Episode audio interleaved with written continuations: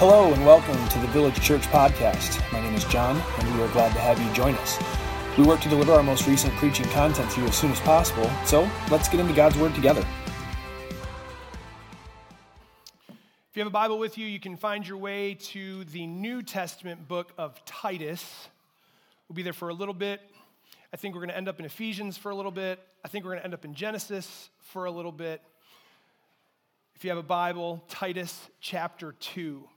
Continuing this week, we started a new series last week on family matters, a series seeking to bring biblical definition to the family, clarity to the roles, clarity to its members. This series is intended to equip us as God's people to engage in the spiritual battle that is raging over the family in our day. We must not think this is new. We must not think this is out of nowhere. Family, as we discussed last week, has been under attack since it first existed in the Garden of Eden when the serpent, more cunning and crafty than any other creation, found Eve and distorted God's word. That is the work of the devil. To distort God's word. We often think that the work of the devil is to tempt us and to cause us to sin. Biblically, the work of the devil is to twist and malign the word of God so as to cause the wickedness of your own heart to do what it wants. That is the work of the devil.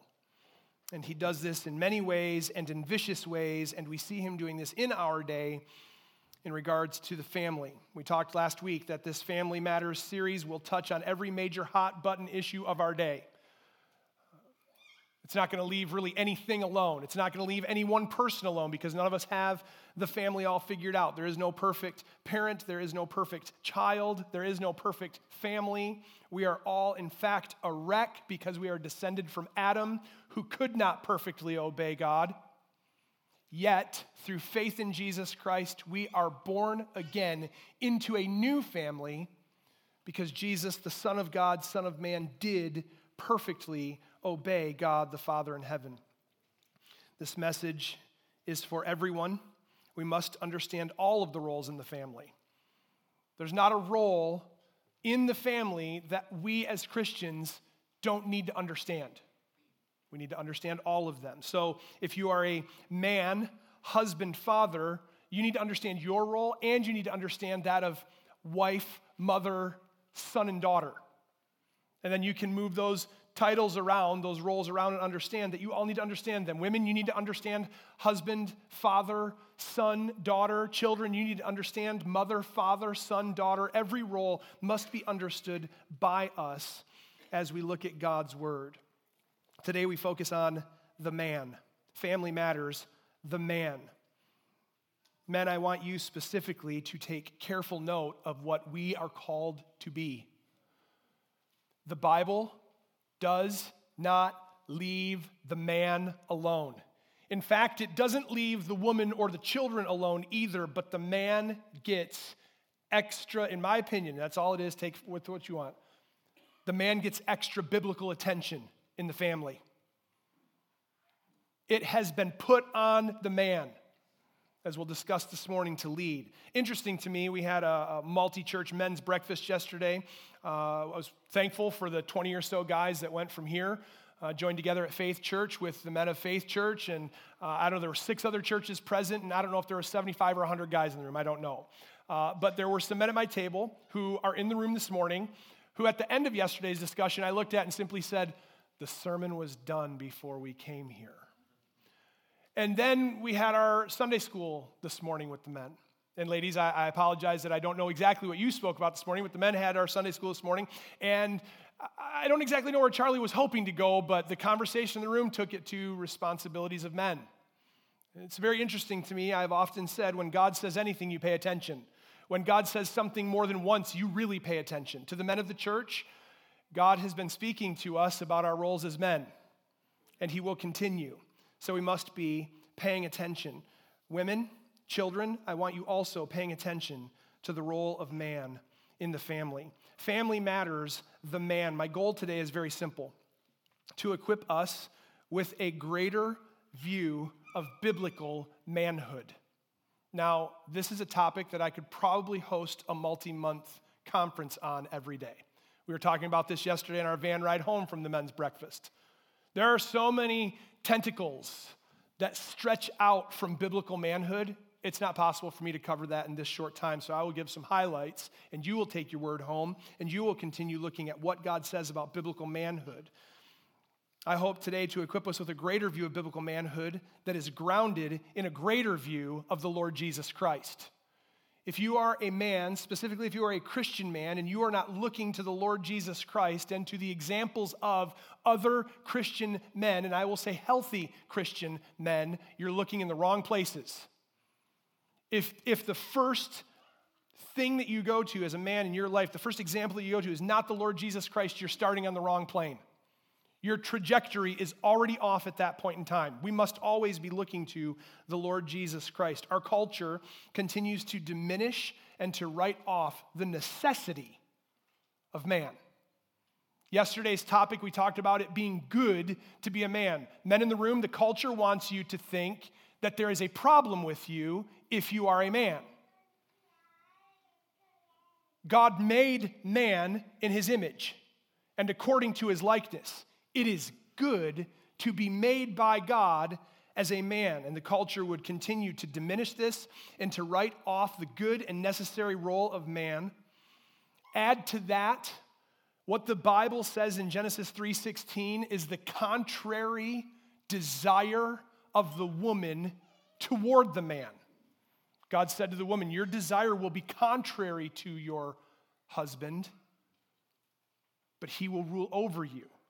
So now we have two things working that are difficult for us the culture, which is defined by the principalities of darkness, your own, ladies, your own contrary heart as a result of the curse, and one more thing Satan's deception and distortion of God's word regarding the truth of all of those things.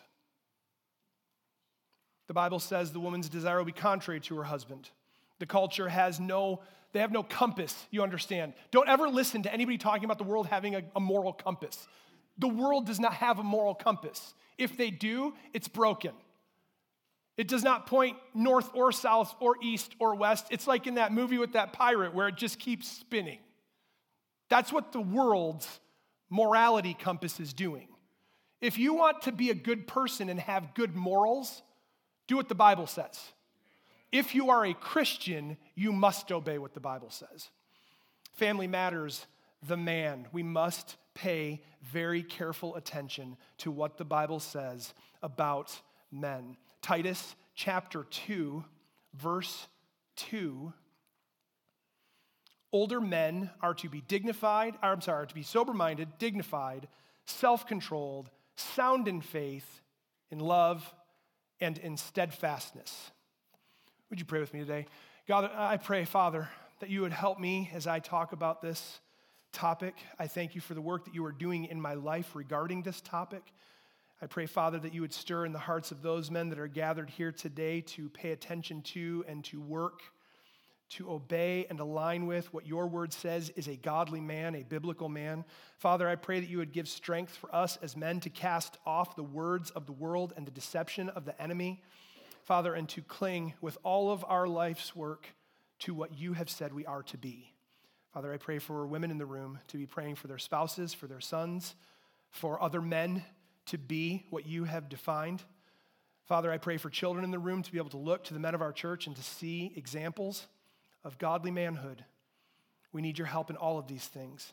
Father, I pray this morning that as your word is taught in a great many places, and especially here, I pray that you would bring the sinner to humble repentance and salvation. Father, I pray that the holiness of your people would be promoted as we learn how to be men defined by your word. Help us to be holy men. Father, and I pray that Christ the Savior would be exalted. It is in his name that we pray. Amen. Before a man can be a husband or a father, he must learn to be a man. This might sound extremely simple, or you might say that's an ignorant statement. No, I don't believe so. The Apostle Paul himself wrote, When I was a child, when I became a man. We must understand that biblical manhood is not defined by your accomplishments, it's not defined by your achievements, it's not defined by an age attached to your name. I don't care if you are young or you are old.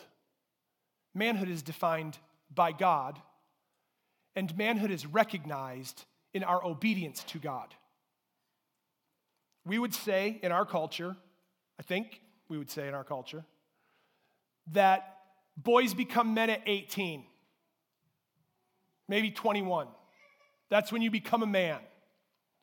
Well, this defies other cultures around the world where 12 and 13 year old boys are more men than most 50 or 60 year old boys.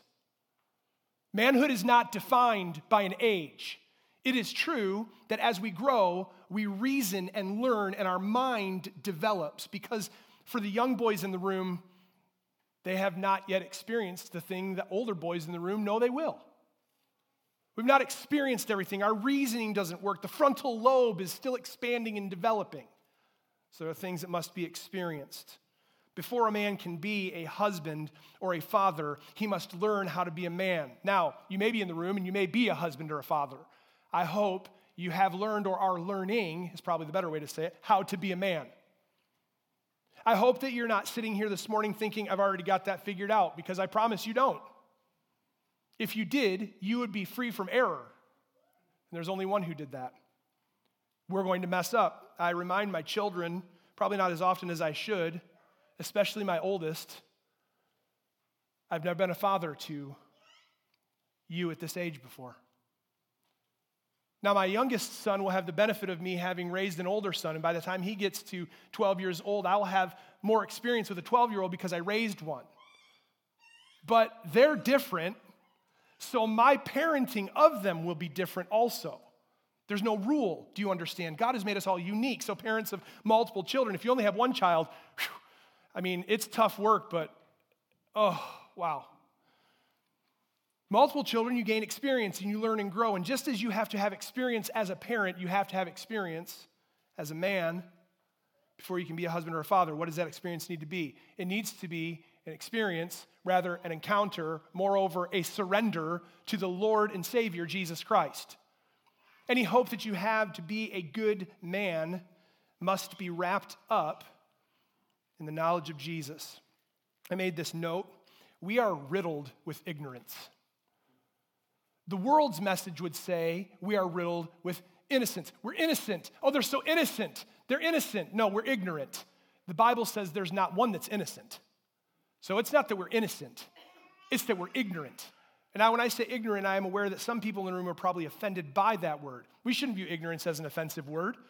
The reality to ignorance is that it means we don't know something that would be beneficial to us. We're ignorant. What are we ignorant to? we are ignorant to the truth of God's word because of the problem of sin.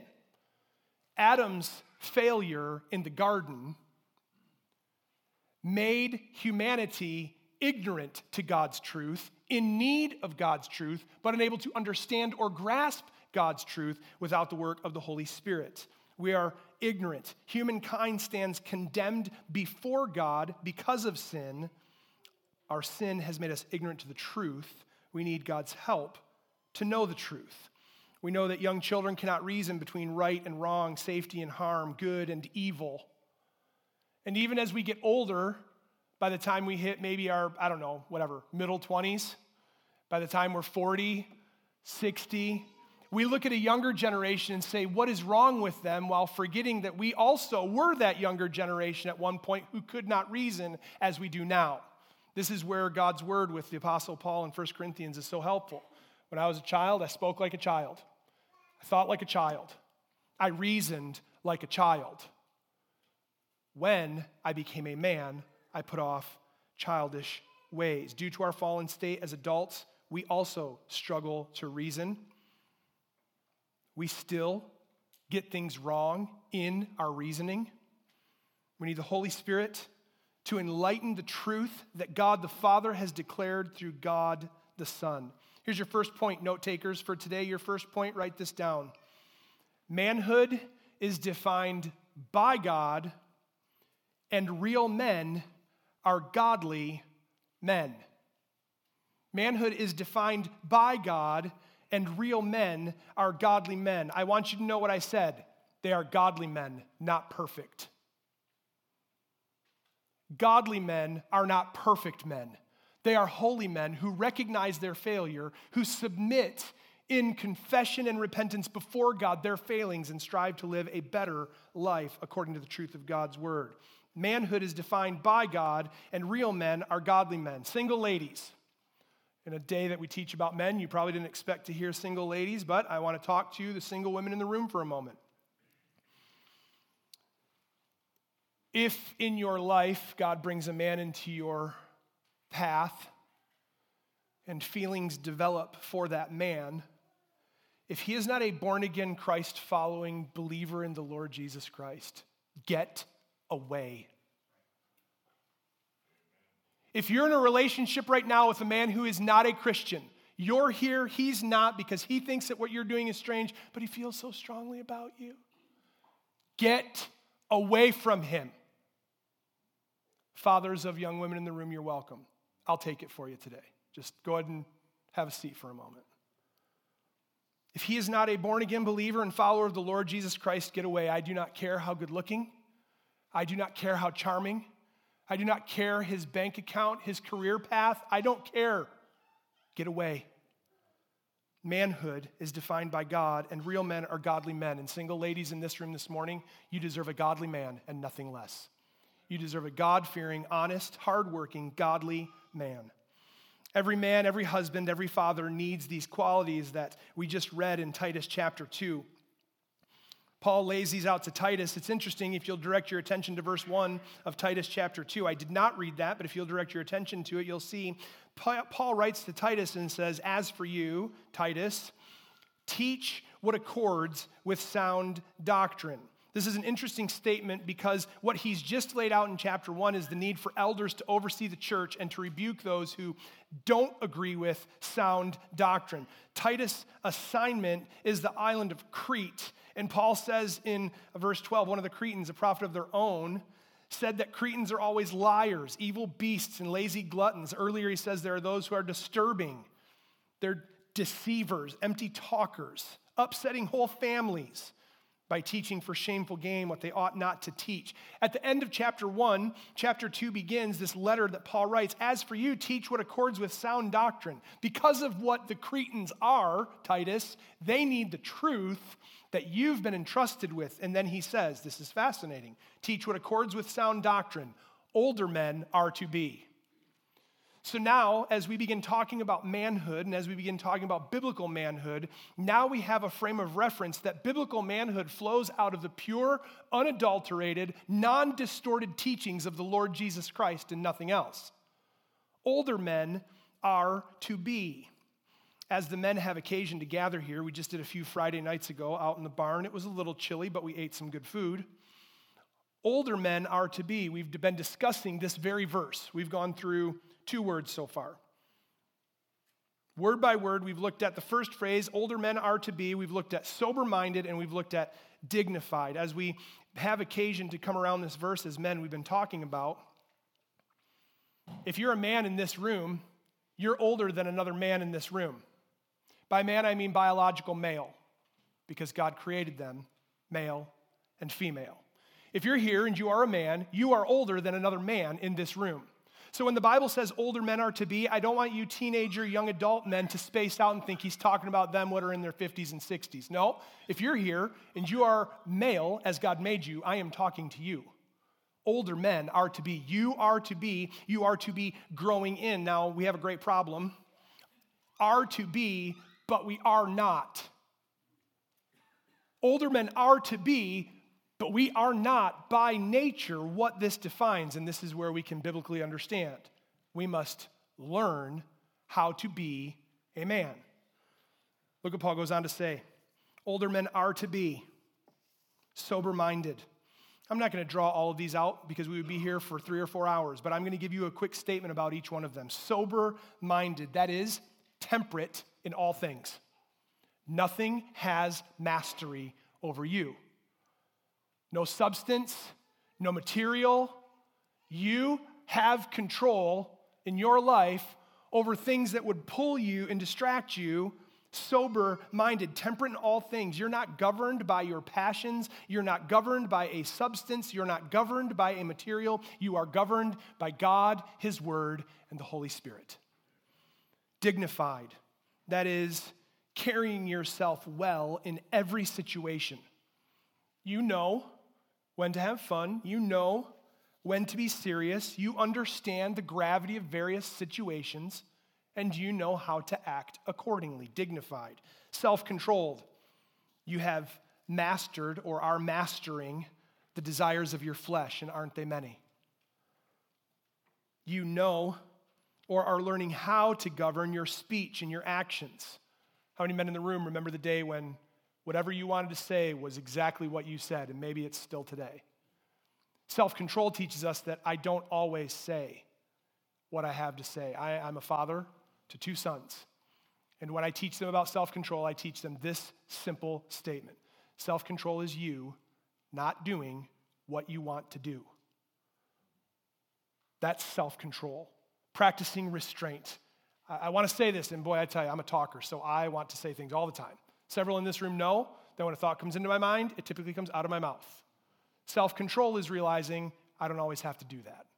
And I'm learning that. God is helping me. I need God to do that, or I would never shut up. Self controlled, you have mastered or are mastering the desires of your flesh. You know or are learning how to govern your speech and your actions. You have surrendered or are surrendering your life in submission to God. Self control is your surrender and submission to God. Ladies, it said older men are to be but you do very well to pay attention to these as well. Next week, we'll talk about family matters and the woman, and we'll move down in Titus chapter 2 a little further. Sound in faith. This is a big one. I was having a conversation with a man in the church yesterday about it. Sound in faith. What does that mean? It means that you are a sound believer in the Lord Jesus Christ. You have a firm grasp on what the Christian faith is, and you can talk about that with other people. One. It means that. It also means that you are a student of the Bible. It doesn't mean that you're a scholar. It doesn't mean that you're a theologian in your own eyes, yet that's exactly what God makes you when He makes you a Christian. Study to show yourself approved, a workman unto God. But you are daily pursuing the truth of God's word. As a Christian man, you are making an effort daily to open, to read, to learn, to understand, to talk about, to reproduce to other people the truth of God's word. But most importantly, you are opening God's word so that you yourself may be sound in faith and have a right relationship with God. How will you have a relationship with God if you don't read his terms of the relationship? To know God and to follow God better today than yesterday, sound in faith, also sound in love, not living for the inflamed passions of the flesh. Now, this is very hard for men because our passions are inflamed because that's how God made us, and the fall ruined it. Every man in the room has struggled with looking at the flesh of another woman. If you haven't, I say you're a liar. Why do we struggle with that? Because God made man in his image to desire woman, and the fall ruined it. And now we have to cover our eyes everywhere we go, or our passions are inflamed. These are things that most pastors don't want to talk about. Young men, listen to me. God made you to like women. God made you to like women rightly in a right relationship defined by God in the holy covenant and ordinance of marriage and nowhere else. We were made that way. Maybe there are men in the room who are like, I forgot what those days are like. No, you haven't. Don't kid yourself. Don't deceive yourself. God made us that way. And while there is breath in our lungs, from age 9 to 99, men are made with passions that are inflamed.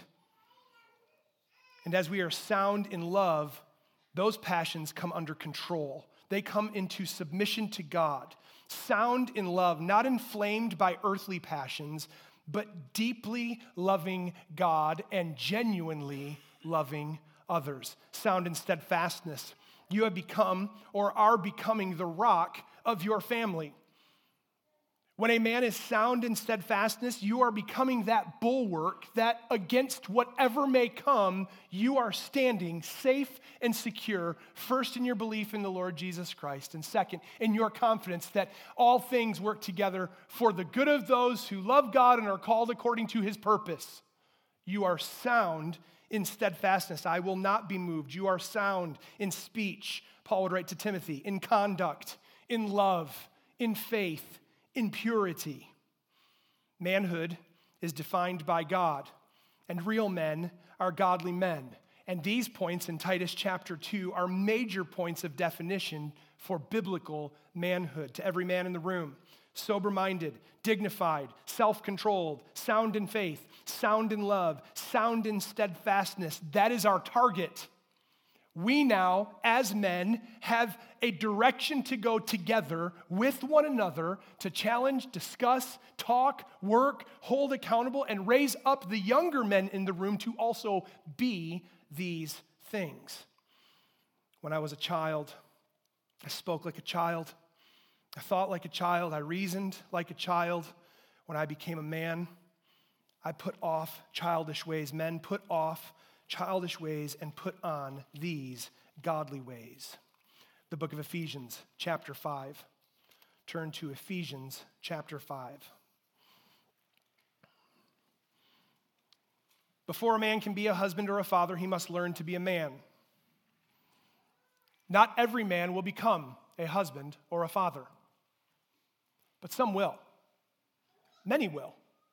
In fact, I love to make the argument that society really hates that every man should become a husband and a father. God made humankind to marry and reproduce. Every man should get married and have kids, and as many of them as you can. But the fall broke us. The fall distorts our view of what life should be. I'm, not, I'm never getting married. I'm never having children. Those thoughts, this might be, I might crunch some toes. Those are unbiblical, ungodly thoughts. God says, Let us make man in our image and according to our likeness, and male and female create. Genesis chapter 1, 26 and 27. Why? And he commanded them, Be fruitful and fill the earth. That's the directive of mankind from God. So, for people, I'm not surprised by the world. When the world sins, they're doing what they know by nature. When in the church, our view becomes I'm not marrying, I'm not having children, there's something skewed in the wrong direction in the heart of that thought. You have to take that up with God and His Word. I'd love to talk with you more. I understand that might be offensive to some. Some in the room may be like, Pastor, I want nothing more than I'm not, but I'm not able. I understand that's a real thing. The fall has broken everything, it's all broken. To every man that can be married, I, I pray that you are. The Bible doesn't say you must. I think you should. Paul says, I wish that everyone remain as I am, free and unrestrained by anything in the world. He wasn't a married man, he didn't have children. And I look back at the Apostle Paul and say, I don't know how you did that. I thank God every day for my wife and my kids. Everybody's made differently. Not everybody will. I pray that everybody does. Before you can be a husband, you must be a godly man. However, if you hope to be a good husband, you must look to the perfect husband, the Lord Jesus Christ. Good men fail at being good husbands because they don't have an example to look at. Godly men can fail at being good husbands if they stop looking at Christ. Ephesians chapter 5, verses well, you know, I'm not going to read all these, but I want you to read 22 through 33. And the reason I'm not going to read them all is because over the course of this series, we're going to talk about all of them. We're going to specifically look at, direct your attention, Ephesians chapter 5, verse 23. The husband is the head of the wife, even as Christ is the head of the church, his body, and is himself its Savior. Verse 25. Husbands, love your wives as Christ loved the church and gave himself up for her, that he might sanctify her having cleansed her by the washing of water with the word, so that he might present the, so that he might present the church to himself in splendor, without spot or wrinkle or any such thing, that she might be holy and without blemish. In the same way, husbands should love their wives as their own bodies. He who loves his wife loves himself. For no one ever hated his own flesh, but nourishes and cherishes it, just as Christ does the church, because we are members of his body. In the church, we must understand, as God's people, that the holy ordinance and covenant of marriage is not simply a trip down an aisle. It's not the exchange of a ring. It's not the signing of a license. In some cases, it's not a trip to the local magistrate. It's not just spending the rest of your life with your best friend. Marriage is a covenant that God gave between man and woman, and marriage is a reflection of how God, how the Lord Jesus loved a people. Marriage is the ultimate illustration used undoubtedly throughout God's word it is the greatest illustration of how God has loved us and made us his own people. As God's people, we must elevate our thoughts on marriage. And in my vast experience of 13 and a half years, nothing has elevated my thoughts on being a husband other than looking at the greatest example of a husband ever, the Lord Jesus Christ. Men, if you're struggling to be a husband, fix your eyes on Jesus, the author and perfecter of your faith. I promise he will straighten out your error in husbandry. Husbands are the head of the wife as Christ is the head of the church, and husbands must love their wives as Christ loved the church. You can see easily the countercultural view to that. Don't need a man. I do better than him. I know better than him. This is the view of the culture.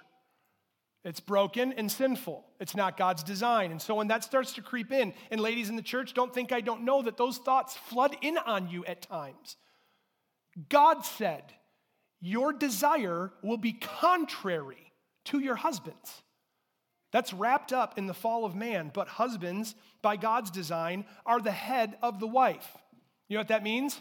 It means that you should probably look to his leadership more than taking it upon yourself at times. He doesn't make decisions. Make him make decisions by not making the decision yourself. Everybody's welcome to this great big family marriage counseling session for the last week and the next three. Like, people are like, I'm writing that down. I'm watching husbands and wives glance and nudge and write that down for you. Then you better do that.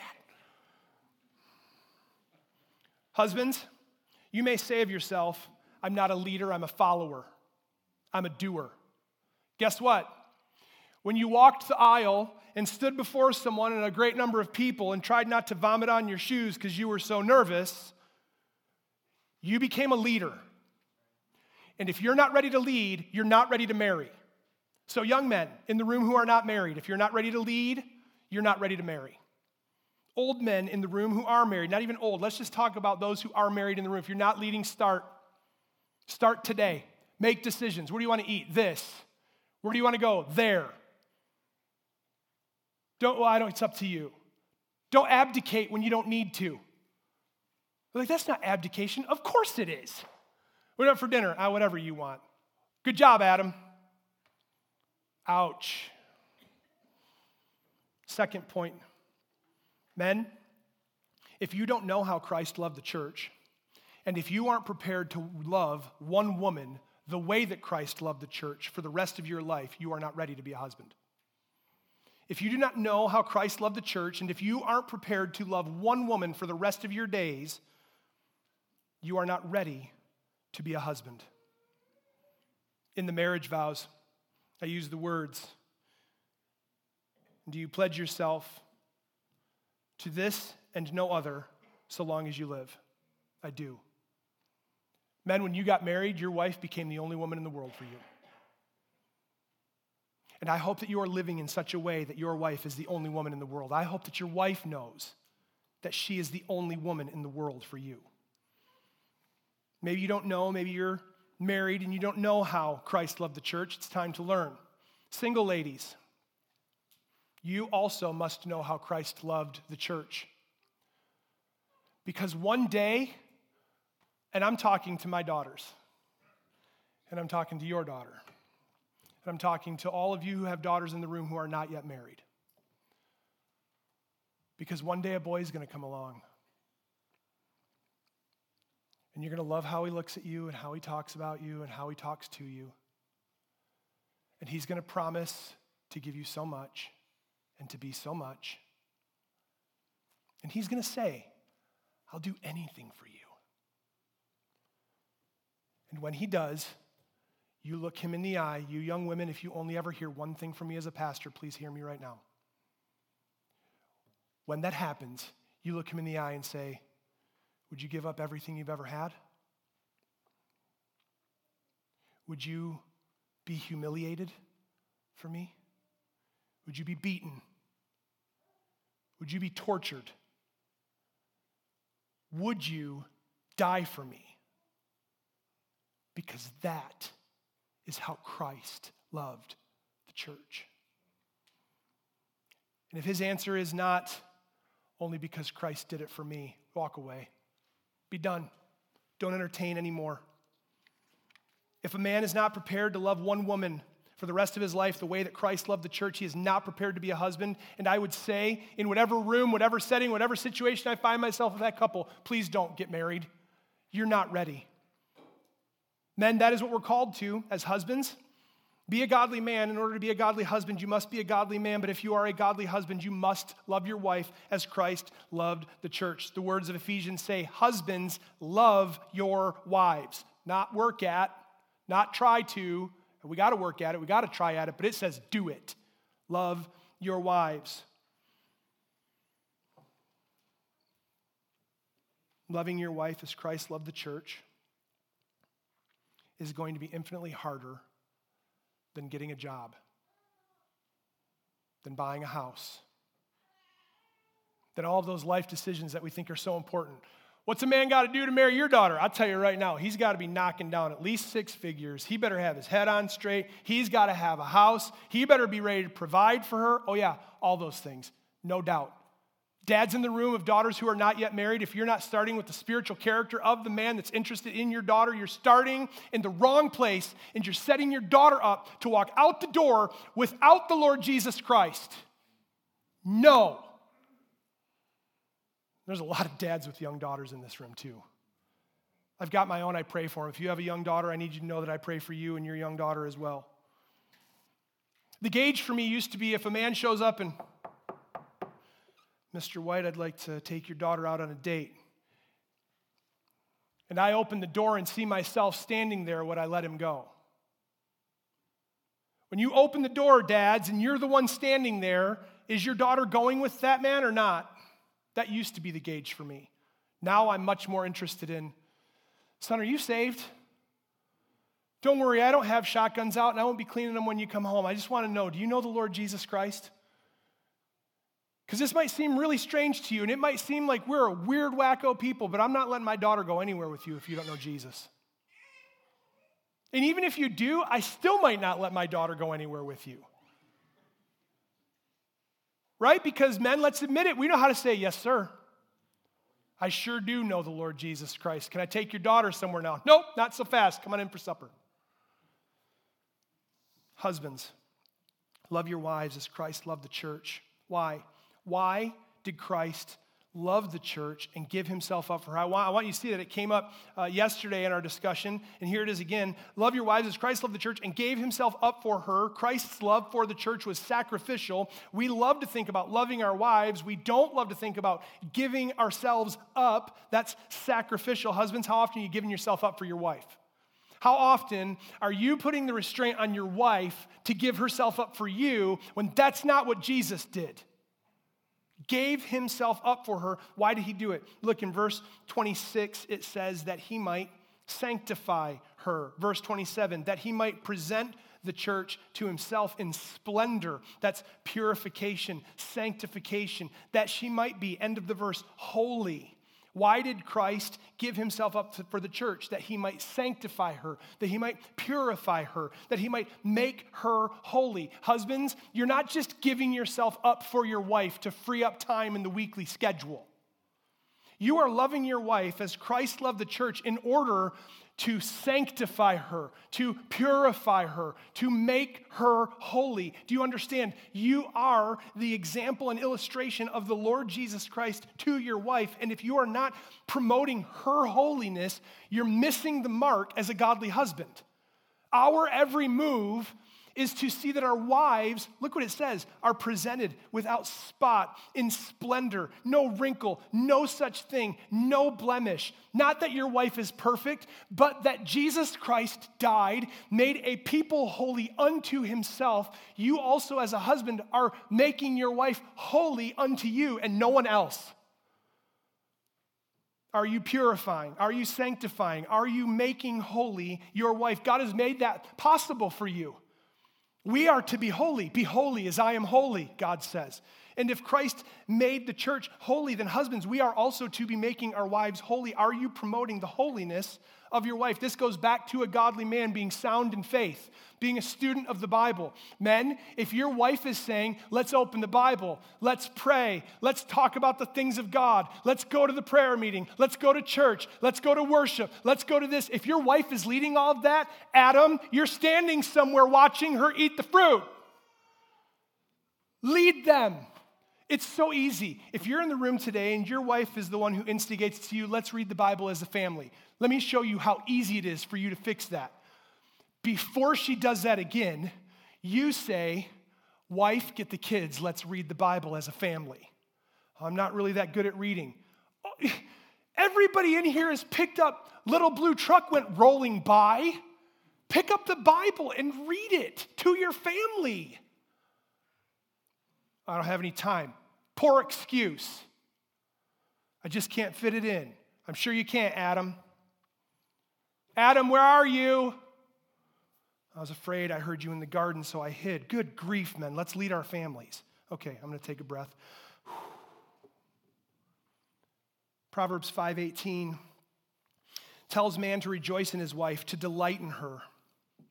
Men, to delight in your wife to delight, to find joy, to find enjoyment, to love. She's a treasure. What is there? I don't know, 100 some odd people in the room. But for you, husband, when your wife walks in, the room comes to a stop because you delight in your wife. Remember Adam in the garden? What happened? As Adam was naming everything, there was no helper found fit for him. God said, Take a break, Adam. Adam fell asleep. He took the rib, he made the woman. Adam woke up. What happened? He brought the woman to the man, and the man said, At last! bone of my bone and flesh of my flesh. He felt that joy. He enjoyed, he delighted in his wife, not his hobbies, not his work, not his children, not his friends.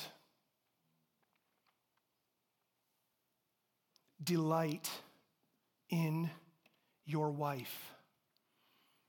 Christ loved us and gave himself up for us, and we adore Christ. We worship Christ for what he, what he has done. I dwelled on that this past week.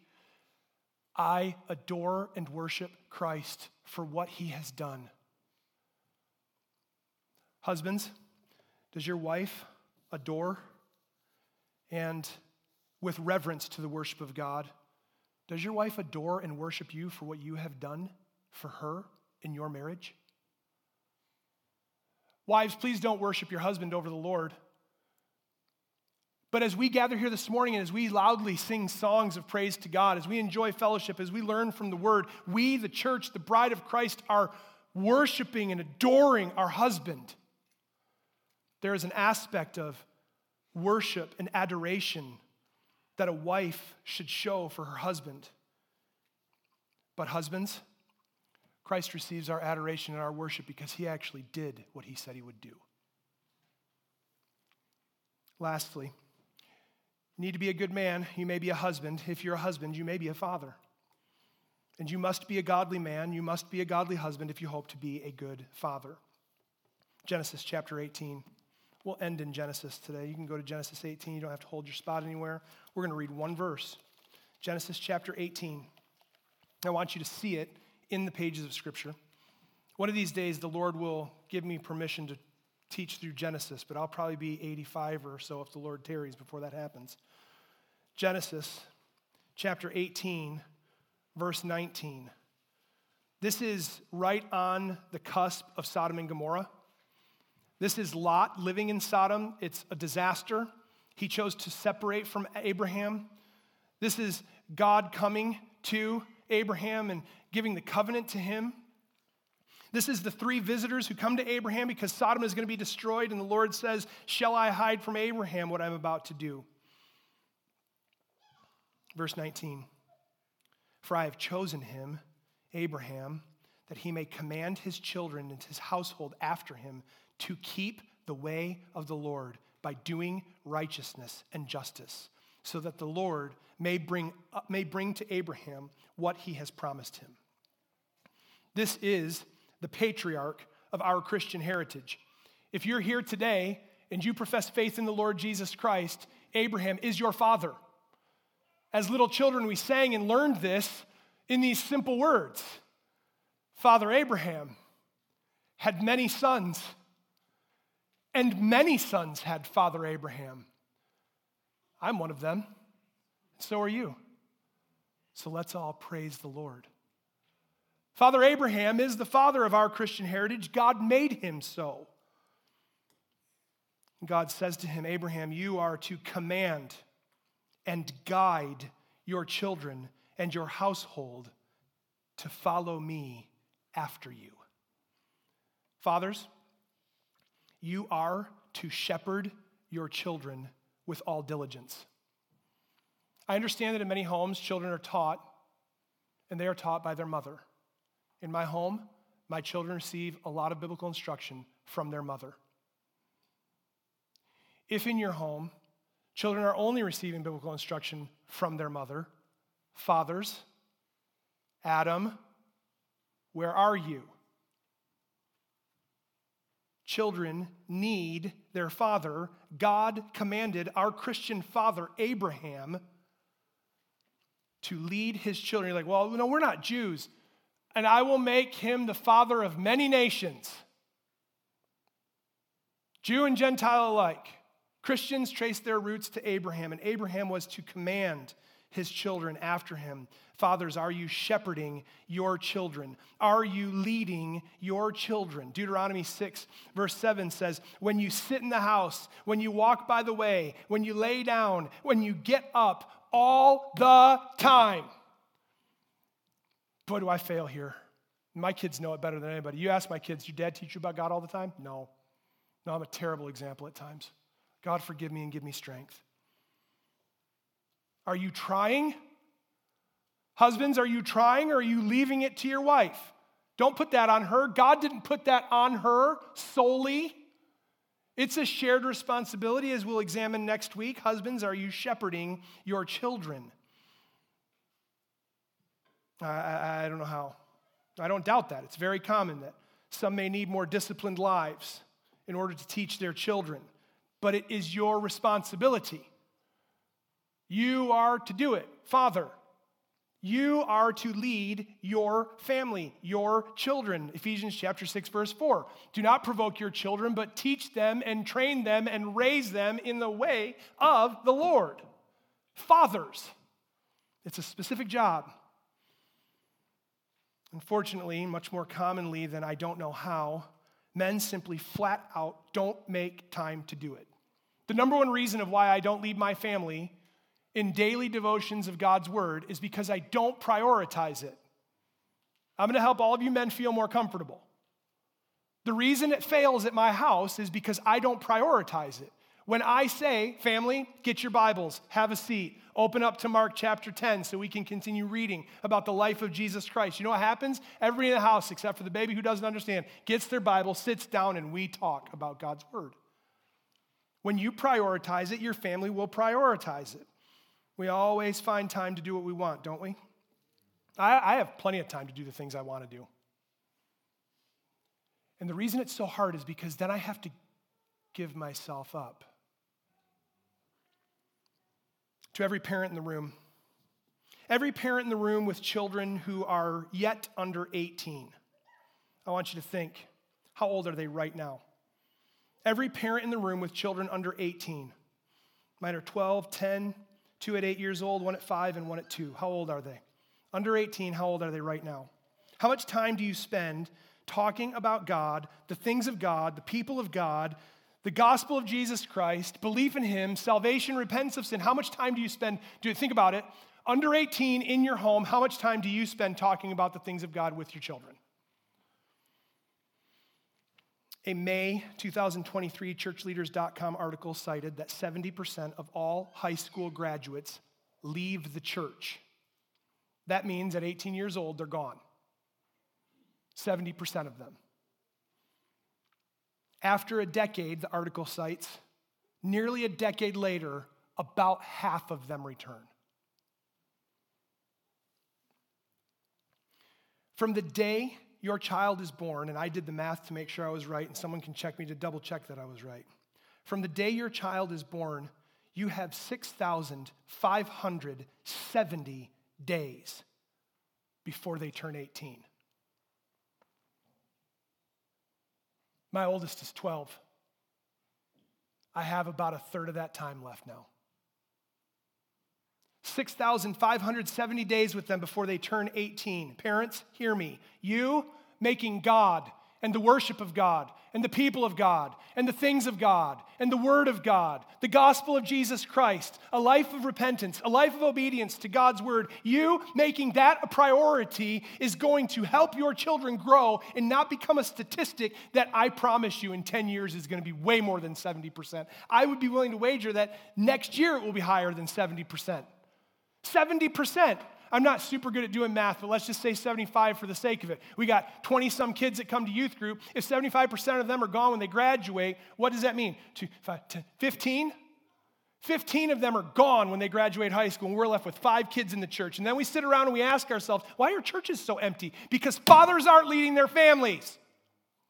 That's on me and you and us. We are the ones who preserve the faith handed down to us. Are we doing it? Deuteronomy 6:20 Moses wrote, "When your children asks you, what does God mean by such and such? Go ahead and tell them it's okay, you'll figure it out." Ask somebody at school. Talk to your youth pastor. You know what God said through Moses to the people of Israel? When your children ask you, what does God mean by this? You know what God told Moses and what Moses told the people? You tell them. You tell them. Dad, I have a question about this. Son, I don't know the answer, but let's open the Bible and look for it. And then let's you and I, if I can't find it, how about you and I go and talk with the pastor or some other person? Let's how about how about you and your buddy's dad and, and me and you? How about the four of us get together and we all four of us look, look at how easy discipleship is. It's so hard, I can't do it. It's so easy, you can do it. Men, if you're not leading the way and teaching the Bible within your home, if you are not being a faithful priest in your home, it's time to start, and please don't have children until you're doing it. My wife and I think we might have children. Are you ready to lead children in the ways and admonition of the Lord? Here's a litmus test. Are you leading your wife? Here's a further test. Are you leading yourself? See how, see how it dials back? I am a student of God's word. I will follow the Lord. I am a student of God's word. I'll follow the Lord. And I'm marrying this woman. I'll do the same for her. We're having children. I'll do the same for them. It never ends. It never changes. You're always leading unto the Lord because you yourself are following the Lord. Men, you are called to be priests in your home. We dealt, we dwelt with this yesterday at the men's breakfast, and it was convicting even for me. How are you doing at being a priest in your home? Did you know the Bible never has anything good to say about unfaithful shepherds. Read Jeremiah to learn about unfaithful priests. Where are you, Adam? Single ladies, if he's not leading you to the scripture, get away. Get away. If, it, if there's never any talk about God, if there's never any talk about the Bible, if there's never any interaction at church, if you don't see in him a reflection of Jesus Christ, just get away. Married ladies, if he's not leading you to the scripture, it's time for you to pray more, and we'll talk about that next week. If God's word being opened in your home only happens during this hour on Sunday morning, your home is sick and unhealthy. The word of God must be opened. The world is going to hell, as the old preacher said, in a handbasket. And if you're not opening God's word in your home, you're doing everything you can to get your home in that handbasket too. Men, we have to lead our families. We must lead them in God's word. We must do better. Any man wanting to know more about this, I'm learning a lot as I go along. My kids are 12, so I've never done it to older kids, but I'd be glad to talk with you. I've never helped teenagers graduate high school, but I'm going to get there. I need you helping me. Men in the room, it's time for us to lead. It's time for us to lead first by being godly men. It's time for us to lead second by being godly men and godly husbands. It's time for us to lead third by being godly men, godly husbands, and godly fathers. And that's every man in the room who professes faith in the Lord Jesus Christ. I want to pray over with you and we'll sing and go today. Father, I pray, God, for us as men. Father, forgive us when we walk in the footsteps of Adam. Forgive us when we abdicate our role. Forgive us when we are unfaithful priests. Forgive us when we are not a provider, a protector, a strong leader, a Christ follower. God, I pray for the strength of every man in this room professing faith in Jesus Christ. So many varied situations, life circumstances. Father, I pray that you would help us in all of those unique stations, whether single, whether married, with children, with grown children. Father, help us to be diligent in your word, to lead. Help us to look to Christ we understand the responsibility is on us, so as we look to Christ, Father, give us strength to do what your word calls us to. Help us, Father, to be a faithful priest in our home declaring your truth. Father, help us to be godly men. And as we grow, sober minded, dignified, self controlled, sound in faith and love and in steadfastness. Oh, Father, may our church grow in the quality of disciples that are being made as men lead as you have called us to. Help us to be a reflection of you to the world around us. Help us to fight the culture, not for the sake of fighting the culture, but help us to stand in your truth against the schemes of the devil. Oh God, strengthen us. In Jesus' name, amen. Thank you for joining us this week. If you have any questions about anything you just heard or if we can pray for you, please contact us at info at thevillagemi.com. Until next time, stay in God's Word.